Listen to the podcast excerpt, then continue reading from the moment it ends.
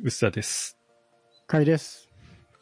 今回はですね、えっ、と、Spotify とアンカーで始まった、えー、Music Talk という、まあ、機能ですね。ポッドキャストの中に Spotify の曲を好きに使えるという、まあ、新しい機能なんですけども、早速ですね、先日というか、まあ、ついさっき収録したものがあるので、まずそれを作ってた感想などをちょっと、えーお互いに、えー話していきたいかなと思います。まあ本来だと、ポッドキャスト喋るしかできないんだけど、その合間に好きな曲の話題とかをして、実際に聞いてもらうっていうのができるっていう機能ですね。で、Spotify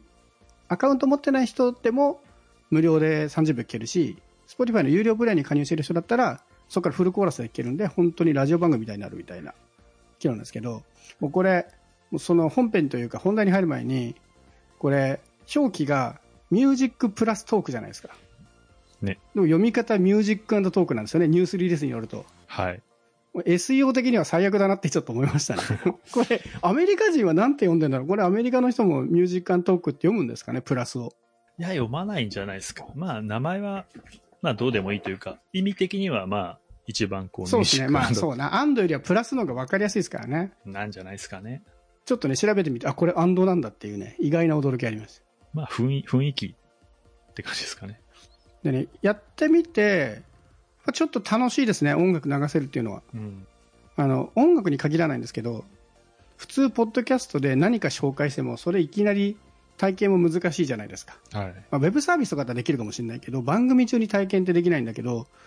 これだと番組中に、この音楽いいよって言って、そのまま聴かせられるっていうのは、まあ、ちょっと他ではできないですよね。映画、あ、まあ、映画でもできるとはできるか、そういう機能さえあれば。まあ、そのデジタルコンテンツならではの組み合わせだと思うんですけど、番組で紹介して、そのまま聴いてる人が楽しめるっていうのは、まあ、体験としては面白いなと思いましたね。ね、本当ね、ラジ、ラジオっぽいことができるというか、音楽番組っぽいものができるっていうのは、すげえ楽しいですよね。めちゃめちゃ楽しいんですけど、やってるオペレーション的には、ちょっとまだ発展途上な感じですね。これ、やってみないと分かんないと思うんですけど、特にね、僕らみたいな、二人配信とかしてる人だと余計顕著なんですけど、要は収録しながら流せないんですよね。僕が音楽紹介して、じゃあ聴きましょうって言って、お互いが同時に聴いたりできないから、結局、後でここにこの曲入れますねって言って終わっちゃうから、ねだからね、ラジオみたいにこの曲どうでしたって、ね、本当はね、やりたい。本当はね、やりたいんだけど、ですけどねそうそう。それやろうとすると、事前にお互い聞いとけみたいな感じにしかできないっていう。なんでね、いきなりどうでしたって言っても、そっから記憶をね、辿らないといけないので、ちょっとまだね、話の盛り上げ方とか、その運用としてまだうまくできない感じはありますよね。これ一人だったらね、もう自分のよく知ってる曲だから、パッと流せるんでしょうけど、対談系にはちょっと、割と難しいですね。コツいりますね。先にお互い聞くとか、一回止めて、お互い手元で聞くとか、そういう工夫がいるなと思いましたね。まあ、あとね、リアルだったら、もうそれこそね、その場で再生しちゃって、うんうん、うん。一緒に聞いて、その間もだべってるみたいなのはありあ、それやりたいですよね。ね。ラジオって実はちょこちょこ喋ってますもんね。曲の合間にねそうっ。すね。あ、それいいですね。ここいいんだよねとかやりたいですよね。うん、ああ、それはいいニコニコみたいなことができるわけじゃないですか。まあ、オーバーレイするみ、まあ、コメントをそうそうそう映像はあの話のその種でしかなくてメインはニコニコのメインってあの弾幕じゃないですかそのセリフにあるわけコメントにあるわけだからそれと同じことがその音楽ファンからしたらまた怒られそうですけどニコニコも同じことで結構怒られたから多分、でも被せられないですよね。トークとミュージックは、こう別のブロックみたいになって、そうそうそう今の機能としては無理ですねそうですよね。まあ、それができるようになったら確かに面白いですけどね。本当にその場でそれができたらね結構面白い気はするね、それをね、アーティストがやってくれるとかだったら、ボーナストラック的に、確かにめちゃくちゃいいと思うんですよね。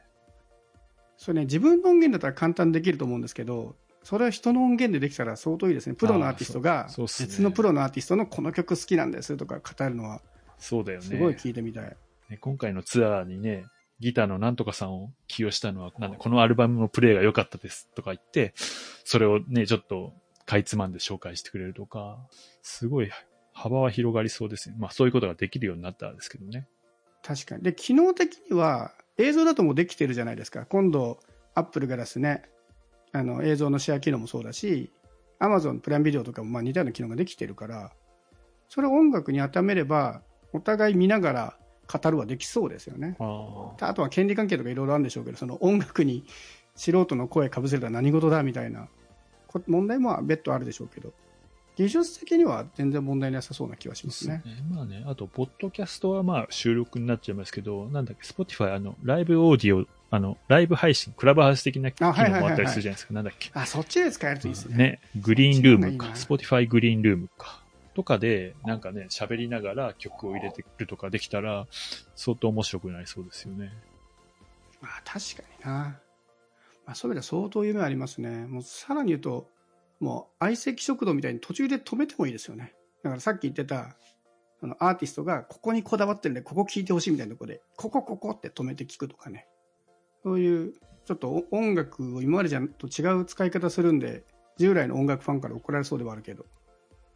いや、だからすごい期待の持てる機能ですよね。まあ、とはいえ、ちょっと運営上、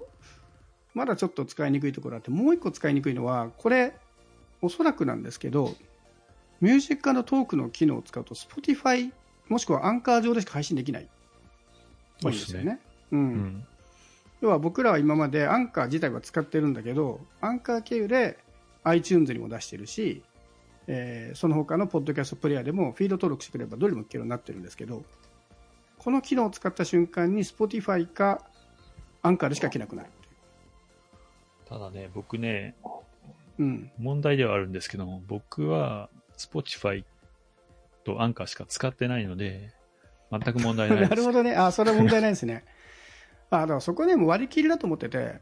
もう Spotify でしか聞いてないというか、音楽を Spotify で聞いた人いっぱいいるから、そこに向けた番組作れるって意味では多分いらないんですよね、この機能は。あの、ポッドキャストに出せなくていいんだけど、今、ポッドキャストメインでやってる人からすると、まあ、おそらくですけど、国内のポッドキャストのシェアの過半数というか、半分から、まあ、3分の1ぐらいは、おそらくほとんどの人は iTunes になってると思うので、このミュージックのトークを使った瞬間に iTunes では配信できなくなっちゃうんですね。少なくとも現状は。半分ぐらいの利用者がいなくなっちゃうので、ポッドキャスター的には辛そうですね。だからこれから始める人はもう Spotify でいいですって割り切りはできそうだけど、リスナーの母数から言うと、iTunes を捨てるのは今結構、リスナー増やしたいっていう人は結構もったいないというか、結構ネガティブですね。そうですね今、ダッシュボード見たら41%が Apple Podcast ユーザーだそうです。うん、うちですらそんな感じですからね。多分うちは、ちょっとその IT 系の話題が多いので、そういうの好きそうな人も聞いてるから、多少 iTunes 以外にも使ってる人多いと思うんですよ。だから普通の人だったらもっと iTunes 率高そうな気がするので。Spotify 6%, 6しかいないですよ。そうそうそう。全体の6%のシェアかっていうね。まあただね、これをやることで Spotify のシェアが上がるっていう意味では期待していいと思うんですけど。あとできればあれですよね、結局一番シェア持ってる iTunes だって音楽持ってるんだから、で Apple Music やってるわけで、同じことがサービス間でできてればいいんですよね。ね、まあ、やればね、やるんでしょうね、きっと。そこはやってほしいな。だから、アンカーで作って iTunes に流しても、iTunes では30秒無料を Apple Music に入ってる人はフルコーラスっていうのができれば、すごい広がりますよね。で、まあ、収益は別に Apple が取ればいいわけです、その再生の料金は。まあでも、Apple ね、その配信者向けのこうプログラムみたいなね、プログラムとかこういうツールみたいな、そんなにね、充実してないですからね。そうなんですよね。シェア持ってる割にあまりそこを手入れないからな。どうなんですかね、この辺。でもね、課金の話とかも出てきてるから、まあ、逆に多すぎるから、ユーザーが多すぎるからなかなか動きづらいっていうのはあるとは思うんですけど、まあこれはでもやっぱり Spotify 攻めてて面白いですね。こういろんな新しいことやってて、アップルにはできないことをガンガンやってる感じはここだけで勝負してるから、一番素早くというか、元の領域で何ができるかみたいな、一番チャレンジしてる感じはありますよね。まあでも後発だから強いっていうのはまあどうしてもね、どの業界でもあるんですけど、やっぱ音楽持ってるのすごくうまく使ってきたんで、結構周りで、ポッドキャストを聞いてる人が、自分でポッドキャスト始めたいけど何やっていいか分かんないみたいな人結構いるんですよね。でそれは僕もすごい分かって、僕も一人だったらきついなと思ったんですけど、好きな音楽淡々と紹介するだと、ちょっとモチベーション出るんじゃないかなと思うんですよね。やることがすごい明快だから。そう、あとさ、いい曲が、これはいいぞってなったら、それで番組やればいいだけだから、そうそうそうそう。そうそうすごいモチベーションになりますよね。これがさらにもうちょっとその、アンカーがどうやるかわかんないですけど、例えばコミュニティ機能的に、こういうテーマの曲、これを聞くと頑張れると思える曲で収録しましょうみたいなキャンペーンとかね、はてなブログとかやってるじゃないですか。そのお題機能みたい やって、よく知らな。ない。うん。あ知らないです。その、まあ、ライブドアブログとかね、ハテナブログやってたんですけど、そういうのが響く人もいるかなって気しますね。ノートですね。今で言うと。あ、ノートか。そうね。今だとノートですね。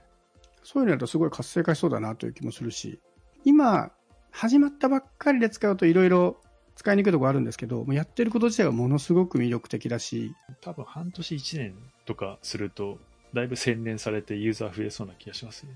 今は、なんかあれですよね、他の配信者さん見ても、なんか、ポッドキャストの中にうまく入らないというか、いつもの購読と別になっちゃってたり、聞きづらいというか、この Music Talk だけで探すとか、できないっぽいんですよね。そうか、うすらさんは Spotify で聞いてるから、そうか、出るんですね。え、じゃあ、番組を分けてるのかな？同じ番組内だとどうなるんでしょうね。なんか Music Talk の一応コーナーはあるんですけども、まだあの、大手？大豆田とわ子とか、フジロックとか、